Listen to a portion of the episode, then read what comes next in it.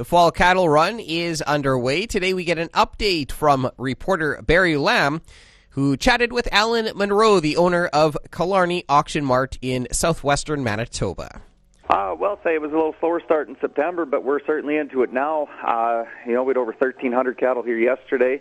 Uh, probably going to have our biggest sale I've ever booked next week already. Uh, but lots of big packages that are that are going to come through quick. So, uh, yeah, the weather's been in our favor this year, and the markets are good too. And at 1,300, is that a normal run for this time of year, or are numbers up a bit? Uh, we we book our sales dependent on how fast we can sell. You know, the main priority is we want these sales over in good time. Uh, you know, so if we're getting the big groups that'll package up, we'll take a few more. If uh, you know we get a sale where there's lots of guys bringing a gooseneck load, we'll take a few less just so we can make sure we finish up in that supper time. Say we finished up a quarter to seven last night, which is which is nice. It's still daylight, gets everyone home, gets the trucks loaded and and on their way, and you know it's best for the cattle, the buyers, and the sellers and the staff. And how have prices been? You know they've turned, they've been far better than we are expecting in the spring. We're uh, we're not far off of last year's prices, and uh, say it's looking optimistic. You know the weather plays a factor. There's lots of corn silage around. The feedlots are in good shape. Uh, people need to own some cattle. They want to. And with rain and some snow uh, in the forecast this week, does that have any impact on things?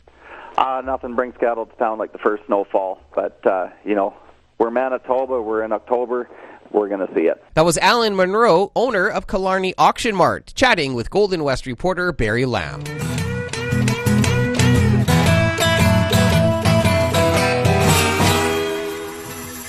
Today, Glenda Lee Allen Vossler talks about the impact of COVID 19 on the turkey industry. She chatted with Darren Ference, chair of Turkey Farmers of Canada. Talk to us uh, a little bit about the impact that the industry has seen and the challenges you've been dealing with? In the beginning, uh, when COVID first come in in March, we've seen a, a major decrease and a buildup of inventories in our in our breast market, in our frozen breast markets. And to deal with that, the industry decreased 10 million kilograms, or about seven percent of the marketplace.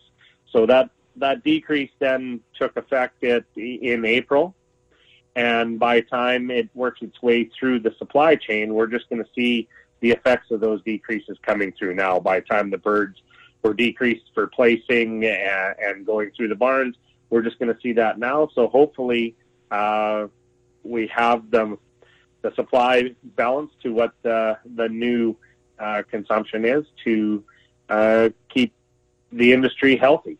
Going forward now, what are some issues? What are some things that need to be dealt with? We we need to be working on marketing and trying to increase consumption to deal with the decreases. Because as we deal with decreases, the farms and the processing uh, industry become less efficient.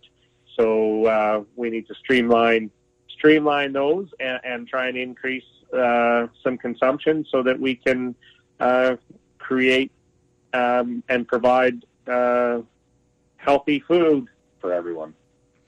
Now I know in the in the beef sector there was a lot of talk about the backlog that occurred in that industry. Did we see something similar for you folks? Most proteins uh, in that time period, due to the closures of food service, uh, took a major hit with the decreases in food service uh, being down 50 or 80 percent or whatever they were.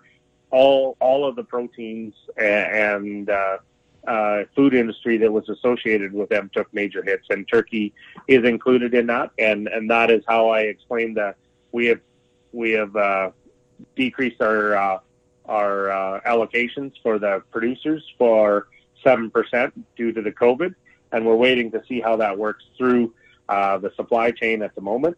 Anything else with respect to COVID that you would like to to get across? COVID is, is a major road bump in in in a lot of uh, industries in Canada, and, and, I think we're going to uh, work our way through it.